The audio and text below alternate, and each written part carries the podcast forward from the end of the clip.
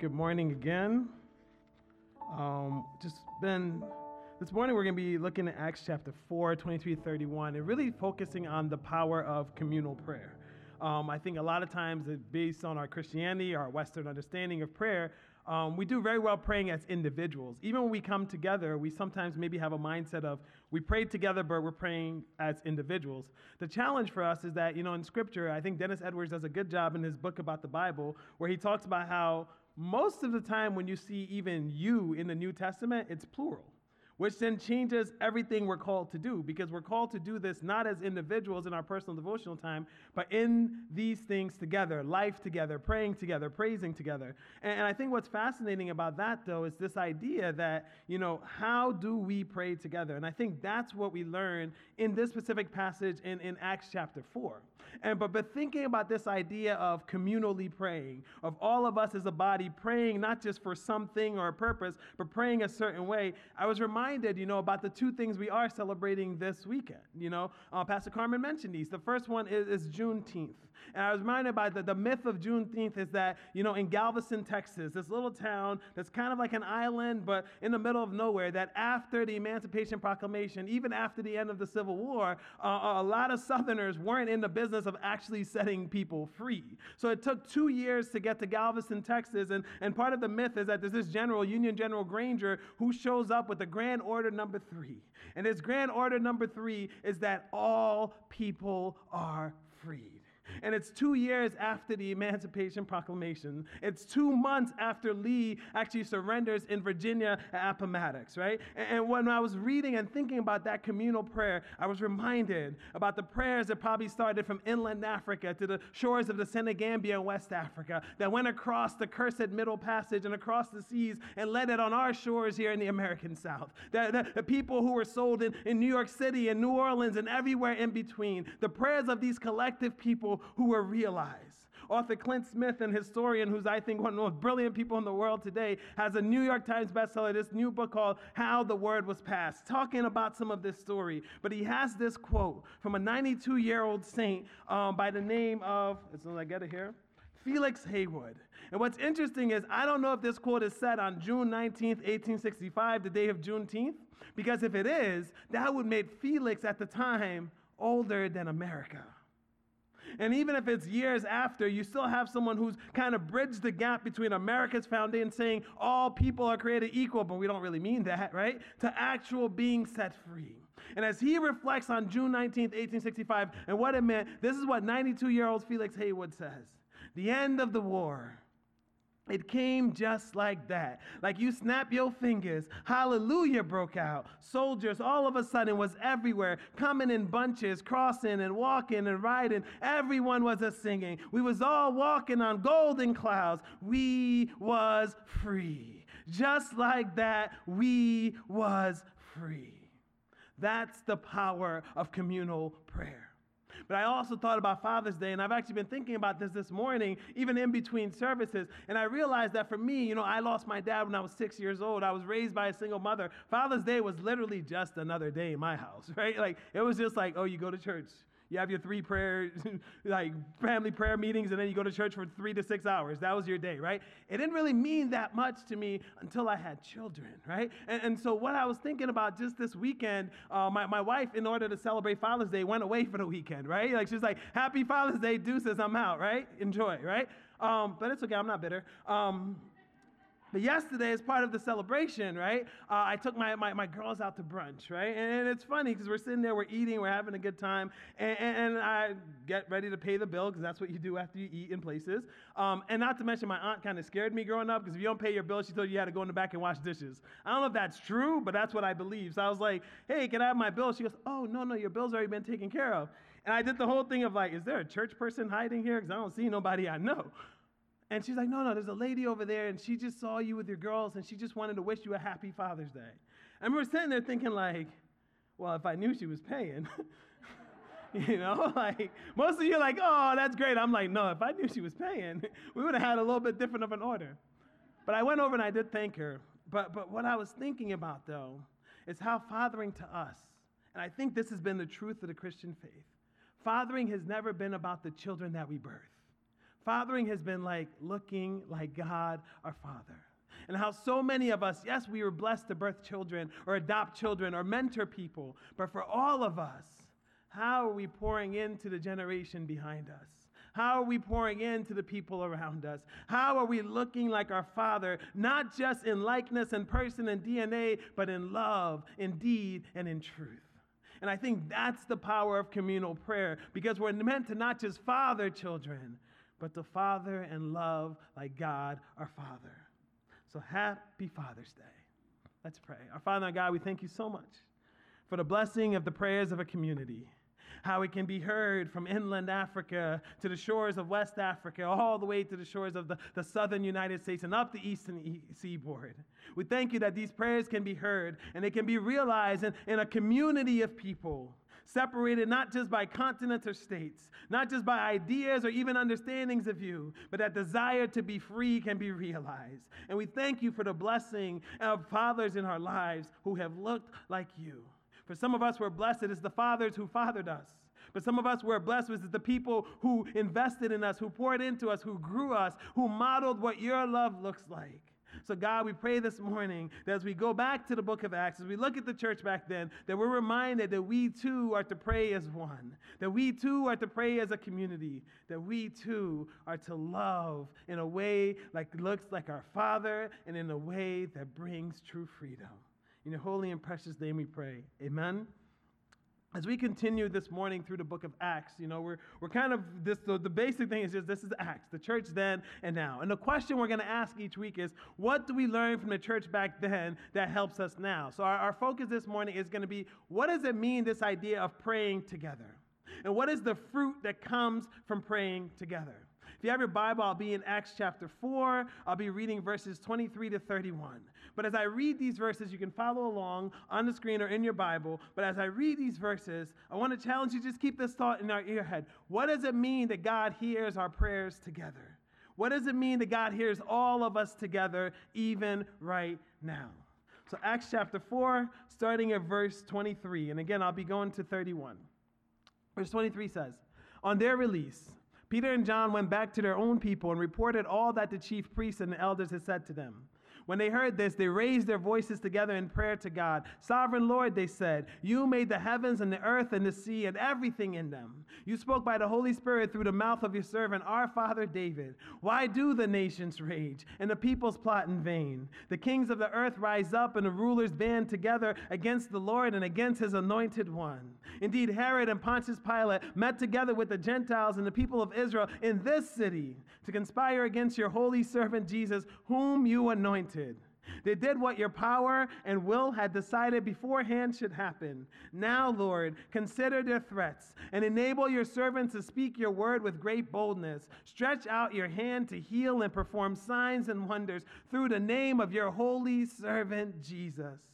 After they prayed, the place where they were meeting was shaken, and they were filled with the Holy Spirit and spoke the word of God boldly. One of the things that's interesting is that in Acts chapter 3 and 4, we have the setup to this passage. We talked about this last week. Peter and John are, are going to the temple, and on the way to the temple, they heal this lame man. And after they healed the lame man, the man's reaction was what? To praise and worship God. That, that, to, to actually jump up and down and praise and worship God. And we learn from that that our reaction to seeing God move, our reaction to seeing God work is what? To praise and worship God. But what's interesting to me is that after the signs and wonders, Peter and John's reaction as leaders was, oh, this is an opportunity to what? Preach the gospel. So when God moves and does something to us, we are to praise and worship. But we are also supposed to have the mindset of this is actually an opportunity to tell people who God is to tell people what God has done, to tell people about the salvation of the Lord. So that's what they do and they preach. And the people actually get a whole history lesson. And uh, the rest of Acts chapter 3 and going into chapter 4, they get a history lesson where Peter says, Listen, our God has been working since the beginning. Our God has been working since we formed as a people. He has sent prophets, He has sent leaders, He has sent people to point you to this truth that His Son is coming, that His Son is the Messiah. His Son's the one who you rejected. His Son is the one who you crucified. His Son is the one who died and was resurrected. His Son is the one through whom you get salvation. Healing comes in the name of Jesus. Salvation comes in the name of Jesus. And then they talked about the fruit that the fruit of the believing in the name of Jesus was this healed man in front of them, was this man who's now praising God, was this congregation of people who are praising God. And if you remember, there was about 120 after Jesus left, right? And then on the day of Pentecost, there's about 3,000 in town, but we believe that they actually went back home. This reminder to us that, yeah, we come to be filled up, but God sends us back into the world. But after this lame man is healed, after he dances and praises, after Peter actually preaches in Jerusalem where they are, they now have 5,000 new members who come in to the church. So you see this bold testimony going out and people coming to believe. Our God shows up. Our God does signs and wonders. We praise and worship. We point people and tell the story of God. And I thought that when Peter and John, after they're released, after they're released from prison, after, you know, they've preached and the, the, the religious leaders didn't like it and they actually imprisoned them, they come and they go back to their own people. And I love that because it's the beginning of this development that God has been trying to teach us since the very beginning. That our people are not simply those who are related to us by blood that our people are those that God created. So everyone, but especially those who believed in the name of Jesus. So after they're, they're in prison, after they're before the Sanhedrin, they come back to their people and they come back to pray. And in that prayer, I think we can learn not just that it's important to pray together as a community, but we can learn how we can be praying as a community. So Peter and John are released. They testify, and in this testimony, they tell their story. There's a Nigerian writer by the name of Chimamanda Adichie. I think she's one of the, the most brilliant authors we have right now, and I think one of the greatest storytellers in the world. And about 12 years ago, when she started coming more on the world scale, especially in the West, she had a TED Talk. That's what we do as millennials. We have TED Talks, right? And, but in this TED Talk, and I try to watch it once every three months because she talks about the power of story. And she talks about how we all have a story, no matter what books we're reading, we all have a story and it helps us understand this world. And she talks about how when she was seven years old, and, and this, this hits hit me hard this week because my daughter is seven years old. And she talks about how she was such a writer that she would write these stories that, you know, her mom was obligated to read. And I was just like, mm, that feel that hit home, you know? My daughter's like, here's art. I'm like, ooh, art, thank you. You know? Here's a storybook. Ooh, yes, let's read this story. But she talks about how when she was seven years old, she wrote stories about characters who were blonde hair and blue eyes. She wrote stories about characters who went and played in the snow. She wrote stories about, about characters who would eat apples. And it's interesting looking back, she says, because here's the thing I am Nigerian, which means she looks more like me than anyone with blonde hair and blue eyes, right? It means that she doesn't even like snow, right? Most of us, when we come here, we're just like, oh, y'all really like this cold. Let's go back to the equator and sweat a little, you know? Like people are like heat wave. I'm like, ah, home. But she doesn't even know the concept of snow. In fact, she doesn't even eat apples.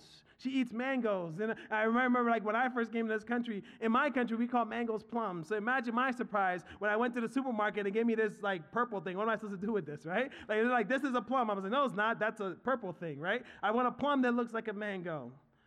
But I think the point she makes in the whole talk, and I invite you to listen to it because it's brilliant, is that not only do people have stories of how they order the world, we need to give our voice and tell our stories because that's how we can change them. Because everyone has a story of how they understand the world. And so she had to know that my story matters. She had to know that characters that look like me matters. She had to know that my experience matters. And I was thinking about the power of story this week. Because here's the thing we live in a country where everyone we meet and interact with has a story about Christians. And that story, we can call it unfair. We can call it too, you know, like, like they don't really know us. Whose fault is that? We can say everything because it's painful to think about the stories that they tell about us. Because that story will say what? We're hypercritical. We're hyper judgmental. We are not loving. We are not accepting. We are people who only care for me and mine. There's nothing like us that doesn't look like them. This is the story the world has about what it means to be a Christian. But just like Chimamanda, the storyteller, reminds us, is this is why it's important for you to tell your story. Because the world might believe that all Christians are hypocritical, but you get to love them. They might believe that every Christian doesn't care, but you get to show them what the love of God looks like. They might believe that, that every Christian is just only out for me and mine, but you get to say, let's partner together to build a better world. That's why it's important to tell your story. And whether you look like Chimamanda or me, whether you have an experience that, that, that, comes from the west shores of Africa, lands in central Pennsylvania, or you've been in the same house your whole life, every single story matters. And if you get back to Acts 4, you'll remember that after everything had happened, Peter and John goes back to their people. And it's a reminder to us that not only does the world need our story, but all of us have people whether it's friends, families, co workers, neighborhood people, all of us have people that we need to be going back to tell the story to. Our world has one story of what it means to be a Christian. Our God has billions of you and, and hundreds of you here at Harrisburg who get to change that narrative. The world may have one story, but God needs you empowered by the story to tell your own.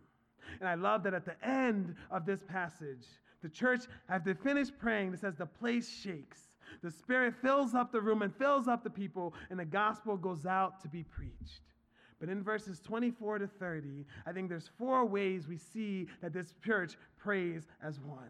I think there's four ways that would help us as we think about what does it mean to pray, not just as individuals at HBIC, but as HBIC as a whole.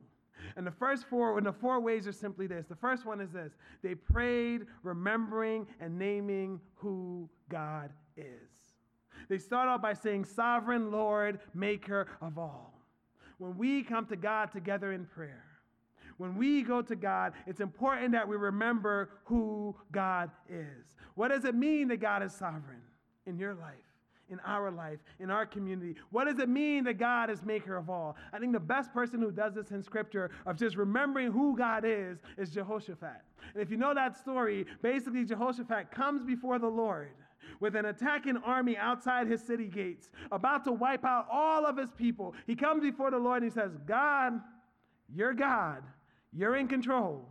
But remember, you said you will never leave us, you will always protect us, you will always be on our side. Remember that we wanted to kill these people, all of them. We wanted to wipe them out. But you said, no, grace, grace.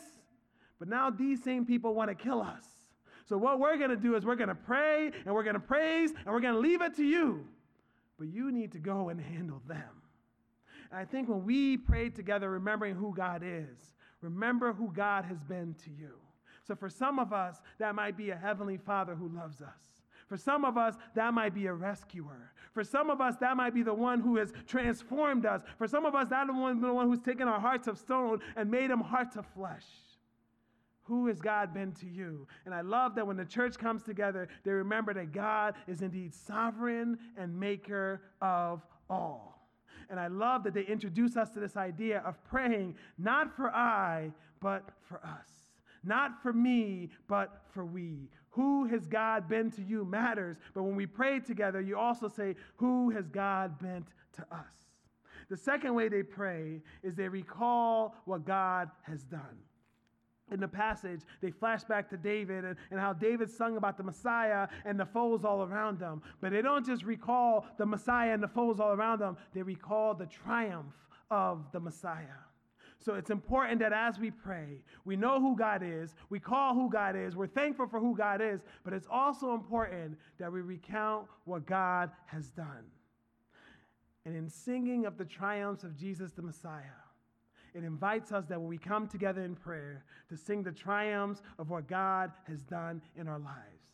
So we praise God not only for who God is, but we praise God for what God has done. And then the last two for me are the most fun ones. Because the next time that we move along here, they pray in faith and trust that God is going to move and work right now. The enemies are all around you. But there's a one line in here that I missed for years that really struck out to me this week. You know, in verse 25, they start off with David and the nations raging and the, all these people all around the Lord and his anointed one. And then they talk about their own story where they said Herod and, and Pontius Pilate met together with Gentiles, people of Israel, all to conspire against Jesus. The enemies are all around us. But then in verse 28, they say this they did what your power and will had decided beforehand should happen. And that's significant because if our God is sovereign, and He is, if our God moves and works, and He does, we also need to be reminded that everything that happens in this world, God is still in control. This week I was on a, a BIC prayer meeting. I think it's every Wednesday morning. Um, we, we meet, and it's been really fascinating. I've been trying my best to make it all during COVID because you get a chance to pray with BIC and missionaries who maybe weren't BIC missionaries, but, but people with this missional mindset from all over the world. And it's really cool to be able to get emails like, oh, we're praying for this. And then you see the person that you're praying for. And one of the longtime BIC missionaries, a, a great, powerful woman of faith, Grace Holland, during her prayer had this one single line that jumped out at me. And she was praying about this idea about how, you know, the world may seem out of control, especially in this specific situation. But she reminded us in prayer that Satan is on a leash. And I love that because there's so many of us who know Satan is a roaring lion. But grace reminds us that God is still in control. And sometimes it's okay to say, God, rein him in.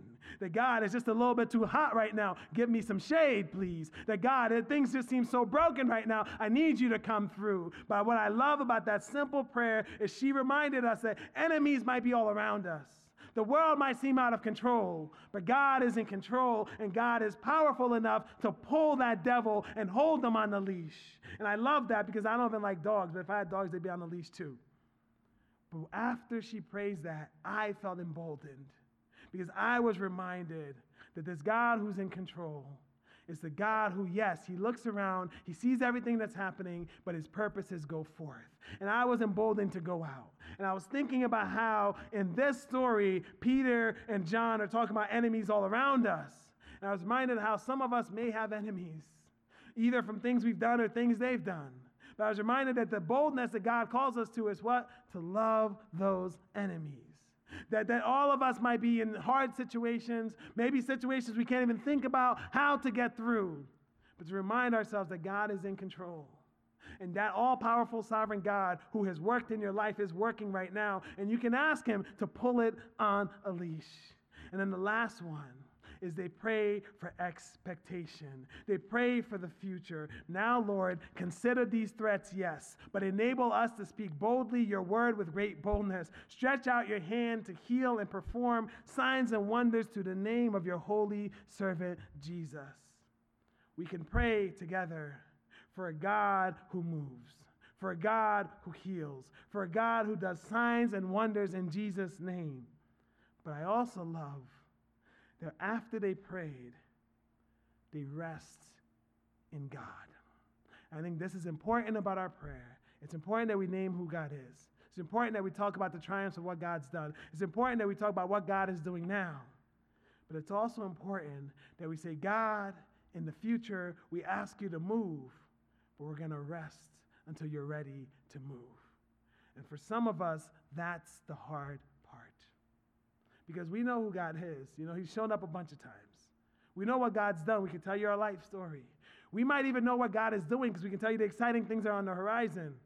But are we resting and trusting God to move? You know, here at this church, we have a variety of ways we're trying to pray as a community. Before COVID, on Wednesday nights, we'd have a bunch of different classes, but in that room right there, we had a prayer room, and it was this team of dedicated prayer warriors who would pray for not just the church, but the global church. And, and after COVID, we kind of transformed that a little bit, and now we meet uh, on Wednesday nights on Zoom at 7 p.m. And it's been amazing because there's people who've never missed a meeting, there's people who are there every week, but it really is, I, I think it's one of the things that sustained me during this whole COVID thing because every week we had a group from this church who are dedicated to come and pray together.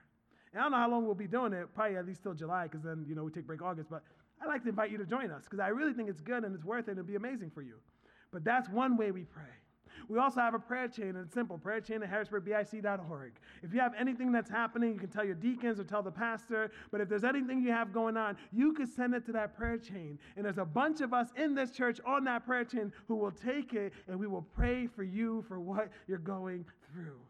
And we have church communications. We used to have these things called bulletins. I don't know if you remember those. Um, but now we have this thing called Journeying Together, which comes out every Saturday. And we put all these different things that are happening. We can invite you to pray together. But I think, I think what I'm asking us this morning is to make this mental shift of not just being people in HBIC that pray, but being HBIC praying in oneness. That no matter what our prayers go up, that they're founded in these simple four truths. That we're praying together for who God is and who He's revealed Himself to be. That we're triumphing for what God has done, that we're expecting God to move now, and that we're waiting to say, God, we rest in your hands. Because if we pray together this way, as a family, for our workplaces, for our neighborhoods, for our city, for our state, for our country, our God will show up. I'd like to invite up Pastor Hannah and the worship team. We're going to close by singing a song, Do It Again, which may not be as familiar to some of you. But as we sing this song, I want you to focus in on the lyrics because they speak about the same themes we've been going through all this morning about God's promises, about God's faithfulness, and about this idea of resting in God's hands. I also like to invite any pastors in the room up front. We'd love to pray for you if there's something in the service you want to respond to or something that's going on in life that you need prayer for. We not only pray together in all these different ways, but we want to pray for you up front, yes, but pray with you this week no matter what's going on. But as we stand and sing, may we be reminded that when our God calls us to pray, it's to pray together as one. And praying together as one is telling the story of our God. Let's stand and sing together.